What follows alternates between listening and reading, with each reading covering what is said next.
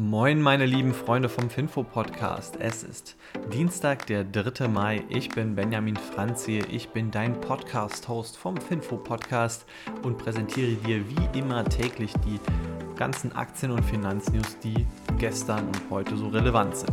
Und dieser Podcast hier wird dir präsentiert von Scalable Capital, einem sehr nicen, modernen Neo-Broker aus Deutschland, wo du für nur neunundneunzig Cent Aktien handeln kannst.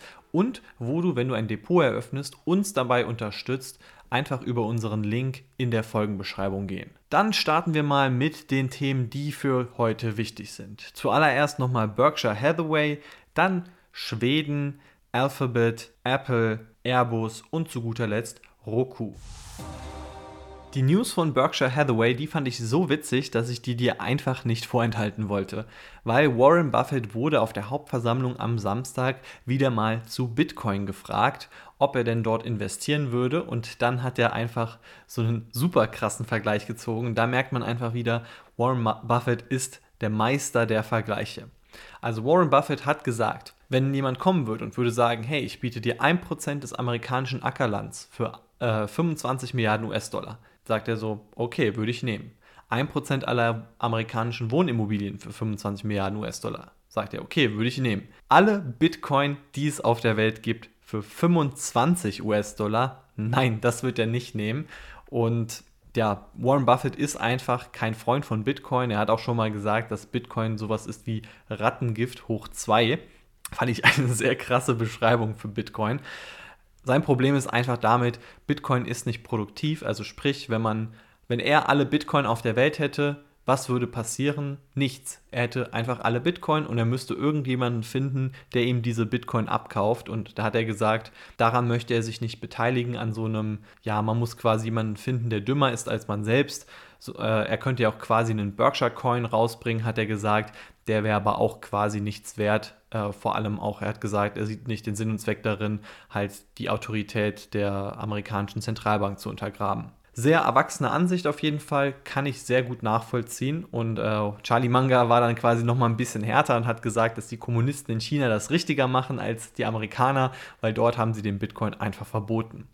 Außerdem hat der Charlie Munger dann auch nochmal Robin Hood kritisiert, auch super krass, also er hat im Prinzip Robin Hood mit Glücksspiel verglichen und hat auch gesagt, dass der Aktienkurs seit dem Börsengang so schlecht gelaufen ist, ist ja kein Wunder, also weil es halt wie Glücksspiel ist, äh, kurzfristig ausgelegt, halt dann noch irgendwelche dubiosen Vergütungen und alles Mögliche. Äh, Robin Hood hat sich sogar dann noch gemeldet und hat gesagt, dass sie es sehr schade finden, vor allem weil eigentlich haben sie gesagt, und das finde ich ist von Robin Hood auch eigentlich die richtige Antwort, Charlie Munger sollte sich nicht darüber aufregen, wie Robin Hood sein Geld verdient, sondern er sollte sich eher darüber aufregen, vielleicht wie die Leute auf Robin Hood investieren, weil wenn sie mehr so wie er investieren würden, würden sie deutlich mehr Geld verdienen, und das, äh, denke ich mal, kann man als gutes Schlusswort so nehmen. Kommen wir dann mal zu Schweden, und da ist gestern der Nasdaq Stockholm Index einfach um acht Prozent eingebrochen.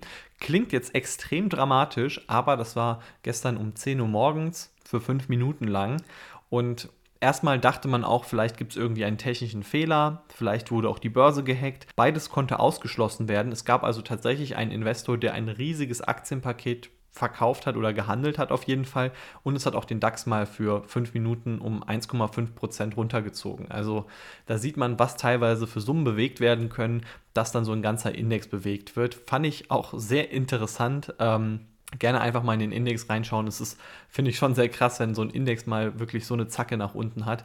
Passiert aber tatsächlich immer mal wieder, dass es solche Flash-Crashs gibt und dass sie dann aber auch sehr schnell wieder aufgeholt werden. Und damit wären wir jetzt bei Alphabet angekommen.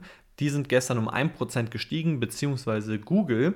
Die beschweren sich über das Kartellamt in Europa, weil ja, Google oder beziehungsweise alle großen Technologieunternehmen sind irgendwie so ein bisschen im Krieg mit dem Europäischen Kartellamt. Man muss einfach sagen, das Europäische Kartellamt ist so eine Art Endgegner für die meisten Technologiekonzerne, wenn man zu viel Macht gewonnen hat. Und Googles Problem ist einfach ähm, das Android-System, da werden verschiedene Sachen vom, äh, vom E U-Kartellamt verboten, dann auch die Google-Suche, dass es da erschwert wird, quasi für andere Unternehmen Werbung zu schalten, außer für Google.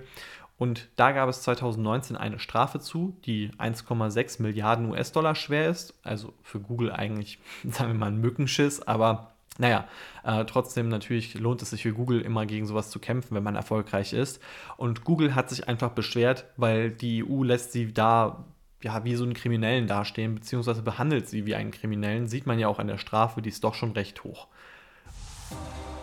Das ist auch die perfekte Überleitung zu Apple, weil die haben nämlich auch mit dem E U-Kartellamt Stress und sind deshalb gestern um ein Prozent gefallen. Und der Grund für Apples Stress, das ist Apple Pay. Also Apple Pay ist eine wirklich coole Erweiterung vom iPhone. Einfach zweimal so an der Seite auf diesen Lock-Button drücken und zack, kann man damit bezahlen. Das Blöde ist nur, dass auf iPhones einfach nichts anderes verfügbar ist. Also selbst wenn man PayPal installiert hat, wenn man vielleicht irgendwie von seiner eigenen Bank irgendwas installiert hat, das könnten ja theoretisch alles Bezahl-Apps sein, mit denen man bezahlen könnte. Apple Pay lässt aber tatsächlich nur Apple Pay zu und da kann man eben nur Kreditkarten einpflegen, was auch nicht unbedingt jeder hat, beziehungsweise Debitkarten gehen mittlerweile ja auch. Und das liegt daran, dass Apple als einziger Zugriff auf den N F C C-Chip hat, der in dem iPhone drin ist. Und also das ist der Chip, der dafür sorgt, dass man halt ein iPhone irgendwo ranlegen kann und dass dann Daten ausgetauscht werden. Apple begründet das Ganze mit der Sicherheit. Die sagen also, hm, ja, wenn andere Unternehmen darauf Zugriff hätten, dann könnten ja kriminelle Sachen passieren, dann könnte Geld geklaut werden. Das stimmt auch. Apple steht natürlich für sehr viel Sicherheit. Trotzdem bedeutet es aber auch, dass der Wettbewerb eingeschränkt wird und da finde ich es eigentlich auch in Ordnung, dass man halt sagt, okay, man schränkt vielleicht Apples Freiheit ein bisschen ein, damit man dann als Nutzer wirklich die freie Auswahl hat, dass ähm, irgendeinen Tod muss man halt sterben und jetzt wird es wahrscheinlich darauf hinauslaufen, der E U, dass Apple diese Schnittstelle freigeben muss.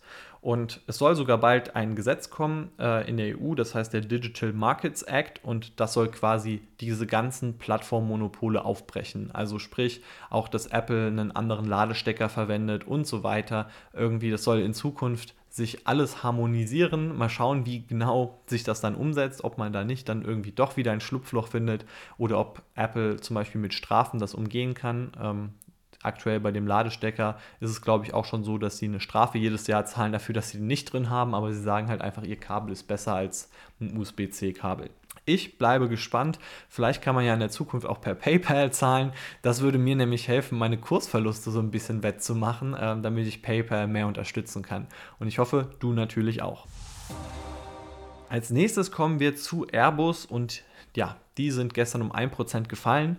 Aber die haben eine schöne große Bestellung bekommen und zwar von Qantas, das ist eine australische Airline und die haben direkt zweiundfünfzig Flugzeuge bestellt, davon zwölf Langstrecken und vierzig Kurzstreckenflieger. Und ja, was soll man sagen? Qantas möchte jetzt eine neue Flugstrecke einführen, die die längste der Welt werden soll, zwischen Sydney und London, also ein sehr langer Flug nonstop und dafür brauchen sie eben diese Airbus-Langstreckenflieger, die sie eingekauft haben. Und das letzte Thema für heute im Finfo-Podcast ist Roku. Die haben sich gestern zehn Prozent nach oben bewegt. Und da ist einfach die große News gewesen, Roku bietet jetzt Apple Music an, also die weltweite Nummer zwei für Musikstreaming. Und da kann man jetzt auf diesen Roku-Geräten, also das sind so Geräte, die man zum Beispiel an den Fernseher anstöpselt und dann kann man Netflix, Amazon Prime und so weiter schauen. Und da kann man jetzt in Zukunft dann auch Apple Music drüber abschließen und sich natürlich schön anhören. Außerdem kann man dann auch noch Musikvideos gucken. Das finde ich ziemlich cool. Freut mich für Roku, dass sie diesen Deal abschließen konnten. Und in der Regel ist das so, wenn man halt dann Apple Music auch als Kunden gewinnt, dass man dafür dann auch Geld bekommt. Also das können die Roku-Anleger, die ja doch einige Kursverluste jetzt hinnehmen mussten in den letzten Monaten, definitiv gebrauchen.